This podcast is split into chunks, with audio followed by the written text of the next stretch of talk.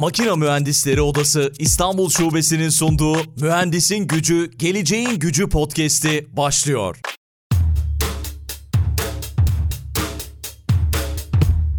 Mühendisin Gücü, Geleceğin Gücü podcast'inin yeni bölümünden herkese merhaba. Ben Aykut Balcı. Bu bölümde yine çok özel bir konuyu, yine çok özel bir konukla işleyeceğiz. Konuğum şu anda karşımda. Münih Robotik Okulu Bilim Yönetim Başkanı Doktor Utku Çulha şu anda karşımda. Hocam hoş geldin, selamlar. Merhaba, hoş bulduk Aykut Bey. Nasılsınız? Teşekkür ederim. Siz nasılsınız? Çok sağ olun. Ben deyim. Teşekkürler davetiniz için. Teşekkür ederim. Biz de çok teşekkür ediyoruz katıldığınız için. Gerçekten e, çok önemli araştırmalara imza atıyorsunuz. Şöyle bir baktım kariyerinize. Geleceğin konuları merak ettiğimiz konular. Bu alanda uzun zamandır da çalışıyorsunuz. İşte robotik konusunda çok uzun zamandır çalışmalar yapıyorsunuz. Hem Türkiye'de hem yurt dışında. İsterseniz hocam biraz sizi tanıyarak başlayalım. Neler yaptınız bugüne kadar? Ve ondan sonra da konuya gireriz diye düşünüyorum. Pekala öyle yapalım. Teşekkürler tekrar davetiniz için. Bu kanal aracılığıyla ulaşmaktan ben de mutluluk duyuyorum. Ee, kısa bir özgeçmişten bahsedeyim isterseniz. Türkiye'de bilgisayar mühendisliğinden mezun oldum Bilkent Üniversitesi'nden. Aslında bu işe başlamadan önce hayalimde hep böyle robotlarla veya işte Star Wars tarzı uzay işleriyle uğraşmak vardı. Bunun için yapılacak seçecek birkaç tane bölümden bir tanesiydi aslında bilgisayar mühendisliği. Ben de bilgisayar mühendisliğini seçip o yola devam ettim. Bilkent Üniversitesi'nde Ankara'da e, lisansı ve yüksek lisans yaptım. Orada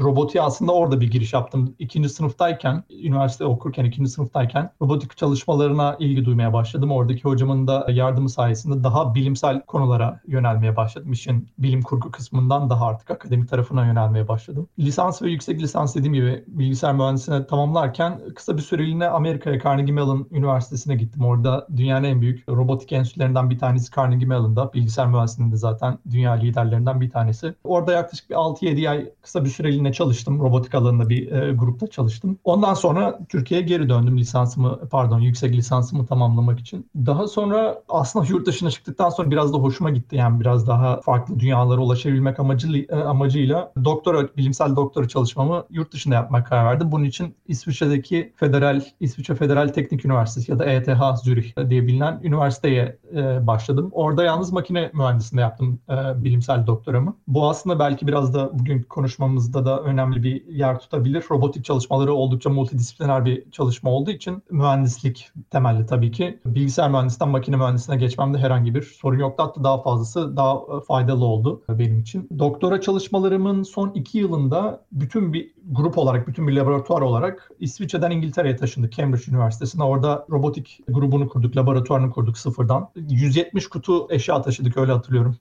Özellikle Oo. doktora çalışmalarını bitirirken 170 kutu eşya taşımak da oldukça zormuş. Onları orada öğrenmiş olduk. İki yılımı da orada geçirdim. Doktora çalışmalarının son iki yılını. Diplomayı aldıktan sonra, doktor diploması aldıktan sonra hiç durmadan devam Almanya'ya geldim Stuttgart'a. Burada Max Planck Enstitüsü, Akıllı Sistemler Enstitüsü'nde çalışmaya başladım Stuttgart'ta. Max Planck'ın Almanya genel yaklaşık 80 küsur enstitüsü var farklı konularda çalışan. Ben Akıllı Sistemler Enstitüsü'nde çalışmaya başladım. 2016'dan 2021 yılına kadar da burada doktora sonrası çalışma ve kıdemli araştırmacı olarak robotik üzerine çalışmaya devam ettim. Daha taze Nisan ayının başından beri de Münih'teyim. Münih'te Münih Teknik Üniversitesi'nin Münih Robotik Okulu ve Makine Zekası Enstitüsü'nün bilim yöneticiliği pozisyonuna geldim. Robotik yöneticiliği pozisyonuna geldim. Daha çok yeni oldu aslında 3,5 ay oldu ama oldukça yüksek bir tempoya sahip büyük çalışmaları olan, eli kolu uzun, farklı alanlarda mühendislik ve uygulamalı alanlarda çalışmalar yapmaya çalışan bir ekibin e, başındayım şu anda. Yaklaşık 2009-2006 diyelim 2006 lisansın ikinci yılından beri e, robotikle ilgileniyorum yani akademik ve uygulamalı olarak. Bu çalışmalara devam etmekte tabii ki beni mutlu ediyor. Daha yapılacak çok fazla şey var. Belki de bugün biraz da onlardan bahsederiz. Evet hocam şu merak ettiğim bir konu. Mesela bilgisayar mühendisliğiyle başlayıp makine mühendisliğine geçmişsiniz. Kariyer shift olmuş ve son dönemde bunu çok fazla duyuyorum birçok kişiden. Yani işte avukat olan birinin finans sektörüne geçmesi, işte farklı farklı alanlarda çalışıp farklı alanlara geçmesi. Bu böyle bir trend haline mi geldi? Artık bu zorunluluk mu yani? Çünkü dünya bunu mu gerektiriyor acaba? Açıkçası bu bir zorunluluk bence trendten daha çok. Trend olmasının arkasındaki sebep artık e, çalışmaların böyle multidisipliner bir şekilde yürütülüyor olması. Hı. Hiçbir disiplin artık kendi başına bir işi yapabilecek lükse sahip değil. Belki eskiden o şekilde eğitiliyorduk. Üniversitede okurken hatırlıyorum işte bazı bölümler biz her şey yaparız havasında evet. okuyorlardı. Maalesef gerçek dünya artık öyle değil. Hiç kimse tek başına bir iş e, becerebilecek bir e, kapasiteye sahip değil. E, eğer büyük işler yapmak istiyorsanız tabii ki. O yüzden benim bilgisayar mühendisinden makine mühendisliğine geçmemde öyle bir çok şaşılacak bir durum aslında yok gerçeklere bakarsanız. Bunlar birbirlerine bazı noktalarda benzeyen bölümler zaten. Benim geçiş yapma markasında daha çok robotiğin e, felsefesiyle al- alakalı bir e, durum vardı. Şu anda yapmış olduğum çalışmaların da zaten temelini oluşturan bir şey. Bu genelde robot dediğimiz zaman klasik bilişsel zeka akla geliyor. İşte sensörlerden, işte görüntülerden, işte benzer şeylerden bilgi alıp, veri alıp, veriyi işleyip tamamıyla beynin kopyasını yapmak üzere düşünen bir felsefe. Yani bilişsel görüntüyü sensör alıp karar veriyor. Buna göre hareket ediyor. Öyle bir e, temelle başladım. Fakat artık robotik sistemleri daha daha hayatımıza girmeye başladığı için bu artık bilgisayar içinde kalan böyle akıllı bir sistem olmaktan daha çok bir donanıma sahip vücuduyla, vücut işlemleriyle gerçekten zeka ürün gösteren sistemler haline gelmeye başlıyor. Bu da tabii ki sırf bilgisayar mühendisiyle olmuyor. Aslında ben bilgisayar bilimleriyle başladım. Mühendisliğe daha sonra evrildi. İşin içine tabii ki donanım da girince dünya ile iletişime geçmek, işte objelerle, canlılarla iletişime geçmek gerekince robotlarda daha temel mühendisliklerden biri olan makine mühendisliği gibi bir bölüme geçmek aslında gerekli oldu. O yüzden ben biraz da o tarafa doğru yöneldim. Şimdi aslında yaptığım çalışmalar biraz aslında iki tarafında birleşkesi gibi bir şey. Hem bilişsel zeka hem de fiziksel zeka. Fizikten kastım vücut, gerçek bir donanım, gerçek dünyada var olan hacme sahip bir robotik sistemden bahsediyorum. Benim bu geçiş yapmamdaki arkasındaki sebep bu. Aslında şu anda çalıştığımız insanlarda etrafımıza baktığımda da böyle bir hep e, şey görüyorum. Bir multidisipliner bir geçmiş görüyorum. E tabii evet. ki bazı, bazı disiplinler çok temel ve çok merkez. Yani mühendislik etrafında hareket eden bazı disiplinler var. Temel bilimler etrafında hareket eden bazı disiplinler var. Bunlar kendi aralarında tabii ki iletişim halindeler. Mühendisler, temel bilimcilerle beraber çalışıyorlar. Bu ikisi arasında mesela geçiş yapmak o kadar kolay olmuyor ama en azından artık her tarafta çalışan çalışanlar diyeyim bilim e, insanları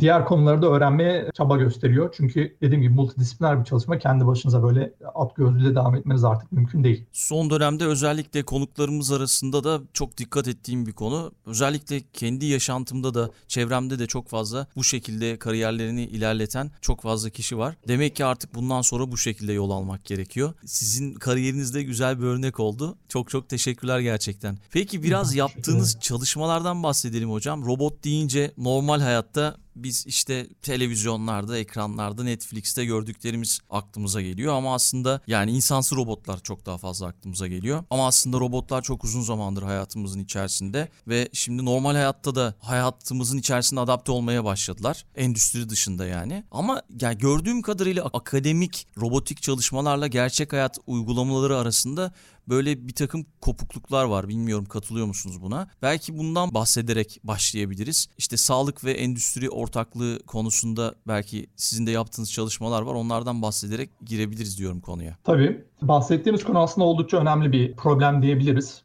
robotik deyince akla insanların tabii ki hepimizin benim de öyleydi küçükken de filmlerde gördüğümüz, çevremizde gördüğümüz, işte çizgi romanlardan gördüğümüz makineler, insana benzeyen makineler olarak biz hayal ediyoruz robotları. Aslına bakarsanız şu anda hayatımızda gerçekten üretimde payı olan robotların büyük bir kısmı da böyle. Hani insana benzeyen değil de gerçekten mekanik, sağlam, sert, eğilmez, bükülmez malzemelerden bir araya gelmiş. Oldukça yüksek çözünürlüğe sahip ve büyük ağırlıklar kaldırabilen işte endüstriyel robotlardan bahsediyoruz. Bunlar gerçekten hayatımızda payı olan ve şu andaki dünyamızı oluşturan en başarılı robotik sistemlerden bir tanesi. Bunun dışında hayatımızda yer edinen robotlar aslında çok da fazla değil. Belki de robotik akademik çalışmalarıyla gerçek dünya arasındaki kopukluğun sebeplerinden belki bir tanesi de bu olabilir. Bir noktadan itibaren aslında şeyler, e, robotik çalışmaları, akademik çalışmaları biraz daha uzun dönemli yatırımlar haline gelmeye başladı. Yani her ne kadar gerçek hayattan beklenenler bugün ve hemen çözüm getiren robotlar olsa da büyük akademik çalışmalar, büyük e, bazı büyük gruplarda yapılan akademik çalışmalar çok ötede uygulanabilecek seviyede çalışmalar oluyor. İşte gerçekten çok hoşa giden, çok ilgi çekici çalışmalar var. Farklı malzemeler kullanılan, farklı boyutlarda robotlar çok küçükten çok büyüğe kadar farklı çalışmalar yapan gruplar var. Bunlar neden peki gerçek hayatımızda değil? Bunları neden hala göremiyoruz sorusunun cevabı aslında biraz bu multidisipliner konusuna geri dönüş yapmamızı sağlayabilir. Bu en başta bahsettiğimiz konuya. Akademik gruplar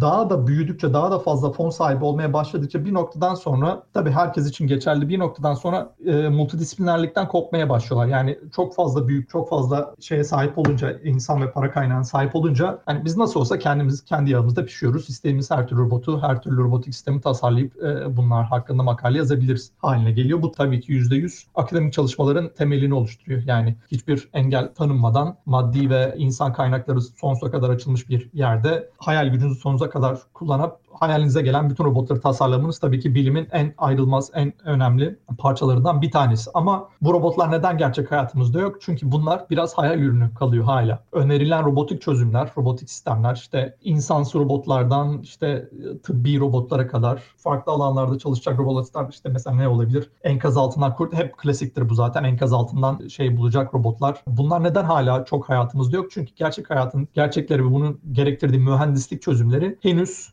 olgunlaşmış değil. Bunu çözmek için yapılması gerekenler aslında akademik ekiplerin çok daha ve çok daha fazla bir şekilde gerçek dünyada çalışan endüstriyel ekiplerle, tıbbi ekiplerle, de arama kurtarma enkaz ekipleriyle artık hangi senaryo aklınıza geliyorsa bunlarla birebir ortak çalışmaya başlaması gerekiyor. Bunları gerçek hayatımıza yerleştirebilmek için. Ben aslında bakarsanız biraz daha temel robotik çalışmalarından başladım. Yani kontrol teorisi ve bunun üzerine başlayan robotiklerden başladım. Bunlar gerçekten alıp uygulayabildiğiniz o endüstriyel robotlarda görebildiğiniz çalışmalardan ibaret. Daha sonra makine mühendisliğine geçtikten sonra malzeme, farklı malzemeler, yumuşak malzemeler, farklı boyutlarda robotlar, insanların işte vücut içerisinde gitmesi hayal edilen robotlar ve benzeri gibi biraz daha aslında henüz olgunlaşmamış çalışmalar üzerinde, konular üzerine çalışmaya başladım. Bunlar tabii ki akademik olarak e, robotların yapabileceği, ileride yapabileceği şeyler hakkında bana çok fazla fikir verdi. Neler şu anda uygulanabilir, neler henüz geliştirme aşamasında, malzeme ve işte teori geliştirme aşamasında bunlar hakkında oldukça fazla fikre sahip oldum. Bunları birleştirip şu anda gerçekten hem hayalimizden gelen farklı malzemeler, farklı sistemleri hem de gerçek dünyada uygulanabilir kontrol ve mühendislik temelli parçaları bir araya getirip var olan robotik sistemleri daha iyi bir hale getirmeye çalışıyorum. Belki Mesela, tasarım da bilmek gerekiyor herhalde. E, e, tabii ki yani dediğim gibi bunlar hep multidisipliner çalışmalar hmm. olduğu için tek başına elektronik, tek başına malzeme, tek başına işte tasarım, üretim, uygulamadaki işte klinik çalışmalar diyelim mesela şeyde tıp alanında. Bunların hiçbir tek başına olacak işler değil. Gerçekten hepsinden biraz biraz anlayıp tabii ki bazılarının bazı konularda uzmanı olup eğitiminizden ve tecrübenizden tabii ki yola çıkarak diğerlerinde en azından bir vizyona sahip olursanız e, hem hayal ürünlerini hem de gerçek dünyadaki gereklilikleri bir araya getirip uygulanabilir sistemler haline getirebiliyorsunuz. Benim şu anda çalıştığım ekipte, yöneticisi olduğum ekipte çalışmalarımız aslında biraz bu skalada. Yani var olan gerçekten uygulanabilen endüstriyel robotları, insansı robotları farklı malzemelerle, yapay zeka ve benzeri yeni uygulamalarla nasıl daha güvenilir hale getirebilir, nasıl daha kolay açıklanabilir hale getirir onun üzerine çalışıyoruz. Bizim burada yaptığımız çalışmalar içerisinde farklı başlıklar var tabii ki. Bunlardan okulumuzda, robotik okulumuzda dört tane büyük başlık biz tanımladık. Robotik çalışmalarımızı gerçek hayata uygulayabilmek adına. Bunlardan bir tanesi endüstri, sağlık, çevre ve ulaşım dört büyük başlık altında topluyoruz robotik çalışmalarımızı. Her birinde gerçekten gerçekten uygulanabilecek robotlar üzerine çalışıyoruz. Yani hayal ürünü robotlar hala biraz daha akademik tarafta kalırken uygulanabilir olanlar bunların hepsi gerçekten endüstriyel ve robot teorisine, mühendislik temellerine dayanan robotik sistemler. Mesela örnekler verebiliriz isterseniz. Ben biraz Olur tabii lütfen. Detaya girebilir. Mesela endüstri alanında yaptığımız çalışmalardan birkaçından bahsedebilirim. Mesela bunlardan bir tanesi robotik fabrika. Robotik fabrika bizim bildiğimiz klasik robot, endüstriyel robotlar kullanan o üretim hattındaki, üretim bandındaki robot fabrikalarından farklı bir e, yola geçmek istiyoruz biz aslında. Buradaki amacımız farklı robotik sistemleri insanlarla beraber aynı ortamda çalışarak farklı ürünleri üretebilecek modüler bir fabrika kurmak. Bu yaptığımız tasarım bu ayın başında pardon geçen ayın başında Bavyera eyalet tarafından desteklendi. Bütün Almanya'ya yayılması beklenen büyük bir proje aslında. Burada yapmak istediklerimiz farklı robotik sistemleri bir araya getirmek, farklı şirketlere üretmek istedikleri ürünleri istedikleri şekilde üretebilecek şekilde bir modüler robotik fabrika tasarlamak. Yani sabit, fix bir robot fabrikası yerine işte atıyorum bir araba fabrikası, e, bir araba firması gelip diyecek ki bize böyle bir sensör gerekiyor bize. Bunu üretsin. Robotlar kendi aralarında böyle e, konfigüre olacaklar. Oradan oraya geçecekler. Üretim bantları otomatik olarak değişecek. Birbirleriyle haberleşecekler ve bu şirketin istediği sensör üretilecek. Sonra başka bir zaman bir uçak fabrikası diyecek ki bana işte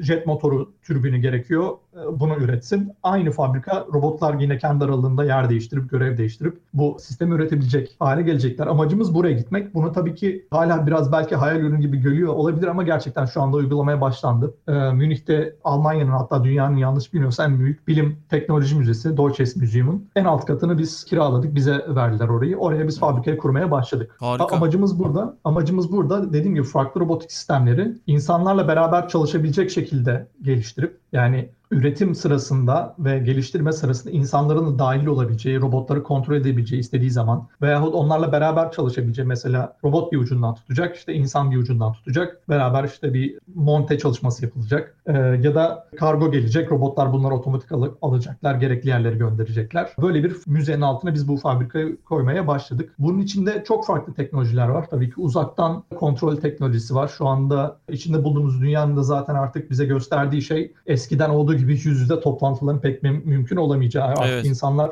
evden çalışarak da bazı işlerin çok daha kolay yapabileceğini farkına vardılar. Aynısı endüstri için de geçerli. Biz bunu kaçırmadık. Bu gerçekliği kaçırmadık. Fabrikayı kontrol etmek için de uzaktan kontrol sistemleri e, geliştirmeye başladık. Bunun için mesela en önemli çalışmalardan bir tanesi burada farklı şirketlerle 5G ve 6G üzerine yeni e, sözleşmeler imzaladık. Yine Almanya genelinde bir endüstriyel çalışma bu. Bu şirketler telekomünikasyon şirketleri Münih Teknik Üniversitesi'ndeki akademik ekiplerle beraber 5G ve 6G'yi geliştirirken biz de bu sistemleri kullanarak çok düşük gecikmeyle 5G ve 6G'nin zaten getirdiği teknolojik çözüm o. Çok düşük gecikmeyle, çok az gecikmeyle neredeyse gerçek zamanlı ve yüksek kapasiteye sahip bilgi aktarımı sağlıyor bu sistemler. Biz de bunu kullanarak Şangay'da bir bilgisayar başından Almanya'daki robotik fabrikasının bir robotunu kontrol etmeye çalışıyoruz şu anda. Yani Şangay bu ikisi örnek ama böyle bir çalışmamız var. Bunun küçük bir örneğini aslında biz sağlık alanında uygulamaya başladık bile. Burada Münih'te ba- başlattığımız çalışmalardan bir tanesi ve klinik olarak şu anda uygulanıyor. Yine aynı mantık üzerinden gidiyor. Uzaktan tedavi. Biliyorsunuz korona sebebiyle özellikle güçten e, düşmüş yaşlı insanların işte doktorlara erişmesi büyük bir sıkıntı yarattı. Aynı şekilde doktorların bir anda bu kadar fiziksel görüş e, görüşme kesince bu kadar fazla hastaya bir anda ulaşabilmesi büyük bir sıkıntı yarattı. Biz bunları yine biraz önceden görüp aynı uzaktan teleoperasyon sistemini 5G sistemiyle çalıştırmaya başladık. Burada Münih'te iki farklı kasabada bir rehabilitasyon merkezinde robot bir tarafta bir robot var. Doktorun elinde bir robot. Kasabanın başka bir tarafında başka bir hasta var. E, hasta demeyelim aslında yaşlı bir e, hasta diyelim adı neyse hastası. E, Tamam. Onu uzaktan uzaktan rehabilite etme çalışmalarına başladık. Doktor robotla ilgileniyor bir yerden. Çok düşük gecikmeli bağlantı sayesinde diğer robot hastanın yanında olan başka kasabada olan robot işte hastayla ilgileniyor. Onun koluna işte e, müdahale ediyor. Hastanın verdiği refleks tepkilerini aynen aynı şekilde doktora iletebiliyor. Doktor da böylece gerçekten sanki oradaymış gibi uzaktan rehabilitasyon yapmaya sağlıyor. Bununla ilgili siz paylaşmıştınız işte o gösteriyor videoda. Onu isterseniz paylaşalım şeyde podcast'ın açıklama kısmında. Tabii. Herkes görsün çünkü Tabii. çok ilginç gerçekten. Bu içinde bulunduğumuz dönemde de çok önemli hale geldi ki bazı kişiler yani hasta olmasına rağmen işte koronadan korktukları için hastanelere gitmediler. Gitmeme taraftarıydı. O yüzden uzaktan böyle işte biz daha ilkel yöntemlerle WhatsApp üzerinden böyle Hı doktorlarla konuştuğumuz oldu. Ama fiziksel bir şekilde anladığım kadarıyla robot orada yani işte o yaşlı kişinin ya da hastanın yanında var. Ama yine her şeyi kontrolü uzaktan hekim yapıyor değil mi? Tabii ki bizim bu okulumuzda bu size söylediğim dört tane başlığın aslında merkezinde insan temeli var. Biz asla insandan hani insanı işin içinden çıkartıp tamamıyla bütün her şeyi kontrolü robotlara verme taraftarı değiliz. Bu özellikle sağlık alanında uygulanması ya- uygulanan robotlarda bu çok daha etik ve hassas bir konu. Hiçbir hasta ya da hiçbir insan herhangi bir böyle mekanik robotik bir sisteme güvenip onun altına yatmak istemiyor. Robotu ameliyat yapacak robotun altına yatmak istemiyor. Burada çok e, ilginç etik konular var, çok hassas konular var. Çalışmalarımızın her birinde insanı temele aldığımız için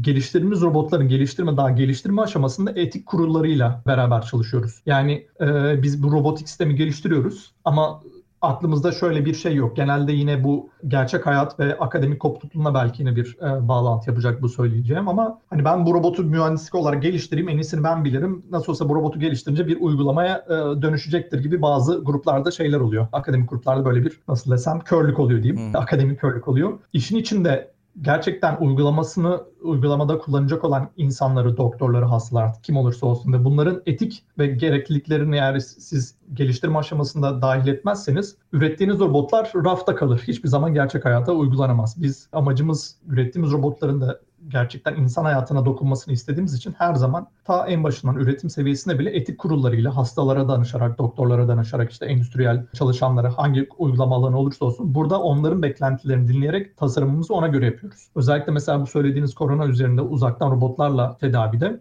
büyük bir etik kurulu e, oluşturuldu. E, hastalarla ve medikal dünyadan doktorlarla ve çalışanlarla beraber gereklilikler, önemli olan konular tespit edildi. Hastaların mesela dikkat ettiği gerçekten rahatsız olabileceği konular tespit edildi. Robotlar ve arkalarında çalışan e, bütün yapay zeka sistemleri bunlara göre geliştirildi. Burada işin için tabii şey de giriyor. Robotun da insanı biraz daha sempatik gelmesi, biraz daha hani yaklaşılabilir gelmesi e, önemli. Benim de yumuşak malzemeler ve daha hani hayal ürünü dediğim konulardan bu sisteme, bu çalışmalara kattığım noktalarda tam işte bunlar. Yani klasik sert malzemelerden oluşan korkutucu robotları artık biraz daha insana benzeyen yumuşak malzemelerle, e, insanla iletişim haline geçtiği zaman sert malzemelerden işte bizim derimiz gibi, kas yapıları gibi yumuşak malzemelerle iletişime geçmesini istiyoruz. Benim de ekibe kattığım en büyük umarım katkılardan bir tanesi de bu olacak. Bu Harika. uzaktan kontrol edilen robot soğuk metal ilesi dokunmak yerine belki yapay bir deri aracılığıyla kaplanmış bir robot olacak. Size daha hani yumuşak gelecek. Belki hasta içinde daha güvenilir olacak. Böyle hani klasik o filmlerdeki o korkutucu robotlar yerine belki biraz daha insana benzeyen. Daha insansı direkt, hani evet.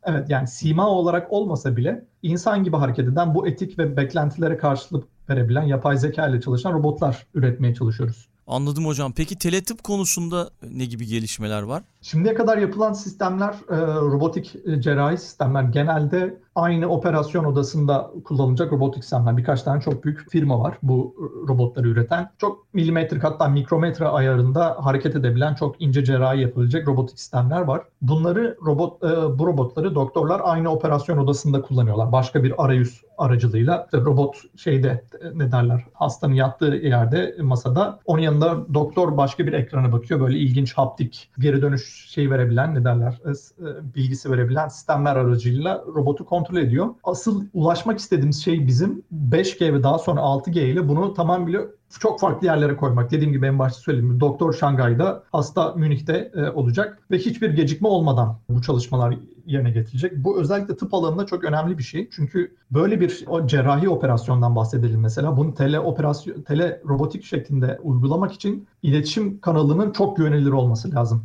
Çünkü çok büyük miktarlarda bilgi akışverişi, alışveriş oluyor. Yani bir sürü kamera oluyor öyle düşünün. Yani kendi gözünüzle orada cerrahi odada bulunduğunuzda bir sürü e, bilgiye sahip olabiliyorsunuz. Hem görsel hem dokunmatik hem işte elleriniz ve kullandığınız araçlar sayesinde. Bütün bu verileri aynı anda ve çok düşük bir gecikmeyle dünyanın öbür tarafına gönderebilmek için size çok güvenli bir telekomünikasyon bağı gerekiyor. İşte şu anda yapılan 5G, 6G ve akademik çalışmalar bu sistemi kurmak üzerine çalışıyor. Eğer bunu bir ön çalışmalarına başladık zaten bunu becerebilirsek gerçekten dünyanın farklı yerinde bir doktor, bir operasyon odası sanal bir şekilde kurulabilir. İşte uç boyutlu ekranlar, e, farklı Hologram sensör olabilir. bilgileri, hologramlar, haptik eldivenler yani doktorun eline gerçekten dünyanın öbür tarafındaki hastadan gelen mekanik bilgileri, dokunmatik bilgileri iletebilecek eldivenler. Bunların her biri gerçek bu arada. Hiçbiri hayal ürün değil. Hepsi gerçek dünyada olan şeyler. Şu anda entegrasyonu ve bunun optimizasyonu üzerine uğraşıyoruz. Yani bunları bir araya getirmek, bunları güvenilir hale getirmek. İşte paket, iletişim sırasında paket kaybolur, işte görüntü kaybolursa bunları nasıl hala e, devam ettirebiliriz, çalışmayı devam ettirebiliriz, cerrahi çalışmayı nasıl devam ettirebiliriz bunların üzerine çalışıyoruz.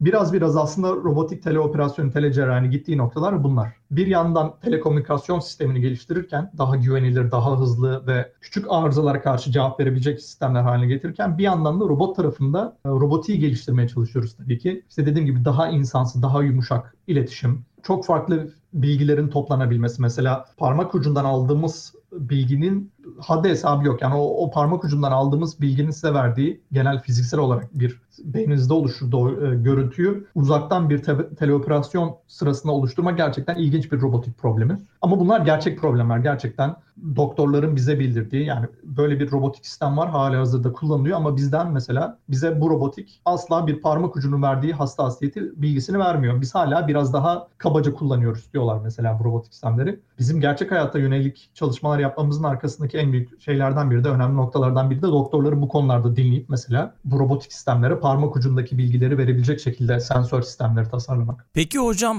5G ve 6G konusunda ne gibi gelişmeler var? 5G ve 6G e, bizim Münih Robotik Okulu'nda geliştirdiğimiz bir teknoloji değil aslında. Biz daha çok robot kontrolü, teleoperasyon, insanlarla iletişim, yapay zeka, işte robotların endüstriyel ve diğer bahsettiğim farklı alanlarda kullanmasıyla ilgili çalışıyoruz. Biz 5G ve 6G'yi robotlarımızı gerçek hayata entegre edebilmek için bir önemli bir teknoloji olarak görüyoruz. Biz o teknolojiyi geliştirmiyoruz, biz onu kullanacağız. Tabii ki Almanya'da, dünya farklı yerlerinde 5G ve 6G üzerine, telekomünikasyon üzerine çalışan büyük akademik ekipler var. Onlar geliştirmeyi sağlayacaklar. Biz de onu alıp kullanacağız. O size en başta söylediğim işte müzenin altındaki fabrika, uzaktan teleoperasyon sayesinde işte rehabilitasyon benzeri cerrahi uygulamalar. Bunların arkasında hepsinin arkasında birim 5G ve 6G teknolojisi olmasını zaten istiyoruz. Bunlarla alakalı e, çalışmalarımızda hepsi Almanya ve federal seviyede desteklendi. Maddi kaynakları ve insan kaynakları şu anda sahibiz. Yavaş yavaş bunları adım adım uygulamaya başlıyoruz. Hocam gerçekten enteresan gelişmeler. Hepsini merakla ve heyecanla bekliyoruz ve bunların hepsinin şu anda olması ama önümüzdeki yıllar içerisinde hayatımızın içine girecek olması çok heyecan verici. Sadece televizyonlarda izlediğimiz dizilerde, filmlerde kalmayacak olmasını düşünmek bile gerçekten çok güzel. Ama birazcık bu endüstriyle normal hayat arasında bağlantıyı kurmayı başarmak için neler yapılması gerekiyor? Belki örnekler üzerinden de gidebiliriz. Belki bunlardan da bahsedebilirsiniz. Tabii iki, iki dünyanın bir araya gelmesi gerçekten çok önemli bir önemli bir konu. Bunun için çok farklı yöntemler var. Bireysel bazda yapılabilecek şeyler var. Böyle kurumlar aracılığıyla yapılabilecek işler var. Bireysel bazda endüstride veya akademide olun bence yapılması gereken şey gerçekten olabildiğince geniş bir vizyona sahip olup herkese e, kucak açmak olabilir. Yani endüstri küçüklü büyüklü fark etmez. Türkiye'den de biliyorum, Almanya'dan da biliyorum. Gerçekten orijinal fikirlerle ve mar- şey pazarda bir değere sahip olacak fikirlerle gelecek çok farklı şirketler var. Akademik dünya olarak bunların hiçbirine gözümüzü kapamamamız gerekiyor akademik dünyadan. Mesela Almanya'dan ve Türkiye'den örnekler verebiliriz. Şu anda benim burada gördüğüm en hoşuma giden şeylerden bir tanesi Münih'te büyük şirketlerin, gerçekten çok büyük şirketlerin, dünya çapındaki şirketlerin CEO'larının veya e, bilim teknik müdürlerinin bizim ile bireysel toplantılara 4 veya 5 saat ayırabiliyor olması benim çok hoşuma gidiyor. Yani gerçekten büyük firmaların, adını duyduğumuz firmalar bilmiyorum belki söylesem doğru olur mu bilmiyorum ama. Söyleyebilirsiniz e, istiyorsanız. Podcast tamam, mesela, olduğu için. Podcast peki tamam. Mesela Airbus, Siemens, e, BMW, Continental, IBM, Microsoft bunların gerçekten CEO ve bilim yönetim başkanları Google'dan ismini araştırınca böyle karşısına çıkan adamlarla gerçekten 4-5 saat beraber neler yapılabilir bunlar konuşu konuşuyoruz üniversitede. İki tarafında aslında e, bu işi ne kadar önemsediğinin göstergesi. Gerçekten bu adamlar iki tarafında yani işleri başından aşkın ama buna büyük bir önem gösterdikleri için diyorlar ki mesela Airbus diyor ki bizim böyle amaç böyle bir amacımız var. Sizin teknolojilerinizde bizim gerçekliğimiz nasıl birleşebilir? Nasıl ortak işler üretebiliriz? Mesela size bahsettiğim robotik fabrikanın arkasında bir sürü böyle firma var. Mesela Vodafone 5G tarafını sağlayacak. 5G iş telekomünikasyon tarafını sağlayacak. Yani bu bir anda böyle hop diye Airbus'la konuşmak tabii ki mümkün olmuyor. Ama küçük seviyeden belki COBİ'lerle yani Türkiye'de söyleyebiliriz. COBİ'lerle başlayıp endüstri ve diğer yani gerçek hayatta uygulamada çalışan insanlar akademik dünyaya gerçek nasıl desem senaryolarla geliyorlar. Yani bizim problemimiz bu. Bize böyle bir çözüm üretebilir misiniz diye gerçek şeylerle geldikleri için akademik dünyanın belki biraz da hayal gücünden buraya fikirler ve uygulamalar aktarması mümkün olabiliyor. O yüzden bireysel bazda yapılacak en önemli şey en azından akademide ve küçük e, şirketler çapında diyelim. Bu ortaklığa olabildiğince sıcak bakmak. Yani kim olursa olsun gel e, denebilir aslında. Çünkü bu çalışmaların adım adım nereye varacağı gerçekten bilinmiyor. Çok büyük işlere varılabiliyor. Bir an eminim Münih Teknik'te ya da bizim grupta pat diye bir anda Airbus'ta konuşur hale gelmedi. Yani çok daha farklı küçük şirketlerle çalışmalar başladı. Bunlar bir yerde tabii sonuçlar üretti. Hem bilimsel hem endüstriyel sonuçlar üretti, patentler üretti. E onunla beraber güven arttı. Güven artınca tabii ki daha büyük şirketler bir araya gelmeye başladı. İlk bölümde Hı-hı. British Columbia Üniversitesi'nden Profesör Doktor Yusuf Altıntaş hocamızı konuk etmiştik. O da benzer bir örneği vermişti. Airbus onlara gitmiş ve işte bir malzemeyi, malzeme mühendisliği üzerine araştırmalar yapıyor hocamız. Bir parçayı üretir misiniz gibi bir şey söylemiş ve onlar da Airbus'la çalışıyorlarmış mesela. Dünyanın hı hı. demek ki birçok enstitüsüyle araştırma yapan üniversiteleriyle birlikte çalışıyor anladığım kadarıyla. Airbus ve onun gibi şirketler. Tabii ki yani o şirketleri de bu kadar büyük yapan aslında şey bu. Bilime açıklar ve bilimin kendi problemlerini çözebileceğinin farkındalar. Onlar da çok kolay bir şekilde ulaşmaya çalışıyorlar. Akademi tarafı da eğer bunlara açık olursa, hiç kimseye hayır demeden açık olursa her alanda tabii ki çalışmalara özellikle teknolojinin, mühendisliğin çözüm getirebileceği alanlar gerçekten tıp alanında ve endüstriyel alanda çok fazla. Tıp,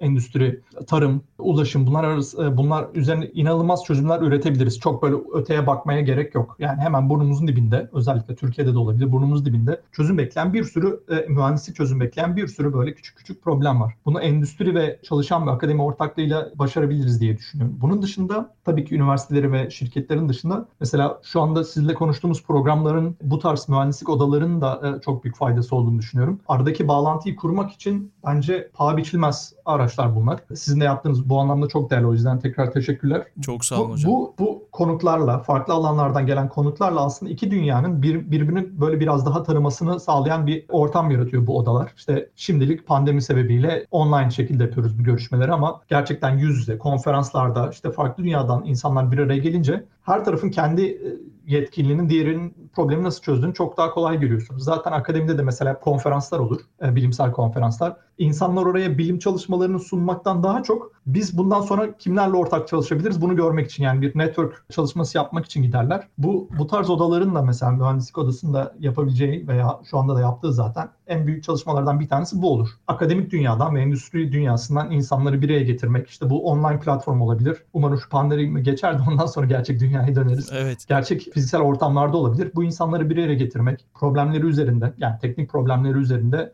çalıştaylar mesela kurmak. Bu insanları böyle bir araya getirip böyle bir odaya topladığınız zaman onun sonucunda gerçekten bir sonuç çıkıyor. Yani yemeğini, içeceğini koyacaksınız. bu insanlara güzel bir ortam sağlayacaksınız. Sohbet, muhabbet sonucunda gerçekten en azından bir ortaklık çıkıyor. Bir, bir girişim ortaya çıkıyor. Belki bir sonuca varmasına dair bir söz veremeyiz ama en azından bir, bir noktada başlangıç yaratıyor. Bir projeyle başlıyorsunuz belki %100'üne erişemiyorsunuz ama belki yarısına erişiyorsunuz. O da güzel bir sonuç oluyor. Yani birbirinden kopukluk aslında e, bu en büyük problem bu. Bu tarz odalarında bence yaptığı en güzel şeylerden bir tanesi bu kopukluğu biraz daha tamir etmeye çalışmak. Bunun dışında aslında şöyle ayrı bir olay daha var. Ben de biraz ilgileniyorum bununla aslında eğitimle alakalı. Bu tarz gerçek dünyanın gerekliliklerini nasıl çözebileceğimiz yani mühendislikle nasıl çözebileceğimiz hakkında fikri aslında çok genç yaştan itibaren öğretmek gerekiyor. Biz biraz son dakikada görüyoruz bazı şeyleri. İşte mühendislik okuyalım nasıl olsa iş bulurum gibi hani görülüyor bazen. Bunu aslında çok küçük yaştan itibaren böyle küçük çalıştaylarla katılan genç yaştaki öğrencilere gerçek dünyadan problemler ve akademik dünyanın işte mühendislik ve benzeri çalışmaları nasıl çözüm getirebileceği üzerine küçük çalıştaylarla, hafif oyunlarla mesela. Çünkü böyle özellikle ben robotik alanında çalıştığım için oradan söyleyebilirim. Belki bizim alanımızda biraz daha kolay çünkü her şey e, oyuncak gibi görünüyor. Bu da Evet. aslında fayda- faydalı bir şey. Yani böyle küçük oyuncaklarla, çalıştaylarla genç gençlerin ilgisini çekebilme. Bu üzerine çalıştığımız konuların sırf böyle hayalde kalacak bir şey değil de gerçek dünyada da nereler uygulandığını gösterebilme bence çok önemli. Yine bu tarz çalışmaları akademik taraf yapabilir, endüstri ortak çalışma yapılabilir. Bu tarz odalar, bu tarz çalışmalar destek çalışmaları destekleyebilir. Bu konuda çalışma yapan birkaç tane lise de var mesela. Çok yakın hem dostum hem hocam Ankara'da. O da mesela lise ve lise hazırlık döneminden itibaren gençleri, öğrencilerini bu tarz robotik çalışmalara yönlendirmek için sürekli bir çalıştay ve gerçek fiziksel çalıştaylar yapma peşinde. Ve bu işe gerçekten lise döneminde başlarsanız o zaman gençler de çok daha kolay ve çok daha motive okuyorlar ve bundan sonra gidecekleri yerler çok çok daha belirli oluyor. Kendini kaybetmiş hissetmek yerine amacı belli, gideceği yerleri belli, kimlerle çalışacağı belli insanlar haline geliyorlar. O yüzden böyle üç tane farklı çözüm Harika hocam. Ee. Türkiye tarafında da yani bununla ilgili belki müjdeyi de vermiş olalım. Makine Mühendisleri Odası İstanbul Şubesi Bilim ve Teknoloji Hangarı için geçtiğimiz günlerde Kartal Belediyesi ile bir protokol imzaladı ve İstanbul ilinde özellikle de işte belki Kartal ilçesi çevresindeki çocuklara, öğrenci üyelere, meslektaşlara bilimin ve teknolojinin önemini anlatmak için bir de onlara ilgi duydukları alanda bilimsel ve teknolojik bilgileri öğretmek için bir laboratuvar, bir atölye yani bunlarla ilgili uygulamaları deney setlerinde, kurulu düzeneklerde uygulamalı bir şekilde göstermek için böyle bir hangar projesi hayata geçiyor önümüzdeki günlerde. İşte sizin de dediğiniz gibi gerçekten burada odaların önemi e, ortaya çıkıyor. Nerede olursanız olun. Aynı zamanda tabii işte yaptığımız yayınlar, eğitimler, podcastler mesleğe gönül veren herkes için gerçekten yol gösterici oluyor. Özellikle sizin gibi deneyimli ve başarılı mühendisleri, farklı alanlarda çalışan mühendisleri de konuk ettiğimiz zaman o da farklı bir bakış açısı yaratıyor gerçekten. Bir de yurt dışında olsun, başka işte başkalarının yaptığı inovasyonlar olsun. Gerçekten onlar çok çok merak ediliyor. O yüzden bu alanda yaptığınız çalışmalar için de hocam ben size çok çok teşekkür ediyorum gerçekten. Ben teşekkür ederim. Ben yani bunu az önce söylediğim gibi ben hala bir oyuncak gözüyle görüyorum. Hala küçük bir çocukmuş gibi, oyuncaklarla oynarmış gibi görüyorum. Eminim çevremdeki e, beraber çalıştığımız insanlar da böyle gördüğü için belki de biraz başarının arkasındaki hani başarı belki kendi koyduğum bir tanım ama en azından ürettiğimiz çalışmaların gerçek hayata dönüşmüş olmasının arkasında belki böyle bir şey var. Yani bir motivasyon, hala yaptığımız işi severek yapma bunların bir yerlere gideceğini e, düşünerek yapma. Umarım bu şekilde çalışmaya devam ederiz ve bu tarz yayınlar sayesinde işte hem de sosyal medyadaki bağlantılar sayesinde çok daha başarılı, çok daha bizim yaptığımız işleri çok daha iyi getirecek, çok daha güzel yerlere getirecek yeni katılımcıların da böyle hani motive edilmesini çok isterim açıkçası. Belki buradan bu yayın sayesinde belki böyle bir davete de bulunabilirim. Eğer ilgilenen kişiler varsa çekinmeden bana ulaşabilirler elimden geldiğince yardımcı olmaya çalışırım. Amacım gerçekten motivasyon seviyesi yüksek ve bir, bir şeyler yapmak isteyen e, gençleri benim bulunduğum noktalardan çok daha ötelere gönderebilecek şekilde yardımcı olmak. Sizde de bu konuda böyle bir platform sağladığınız için teşekkür ediyorum. Sırf tabii ki gençler için de değil. Yani bu platform sayesinde endüstride uygulamalı alanlardaki insanlara da erişebiliyoruz. Her konuda hem gençler olsun hem de çalışan insanlar olsun, farklı akademik bilim insanları olsun. Bu işin arkasında bir e, network kurmak gerekiyor. İlk önce konuşmadan böyle bir network'e başlamadan büyük işler yapmak mümkün değil. O yüzden programımız için ben de size teşekkür ederim. Peki hocam katıldığınız için çok çok teşekkür ediyorum ediyorum. Çok değerli bilgiler aldık sizden. O zaman son sözü size bırakıyorum. Aykut Bey ben de davetiniz için teşekkür ederim. Umarım olabildiğince fazla insana hitap edebilmişizdir. O zaman son söz mühendisin gücü, geleceğin gücü.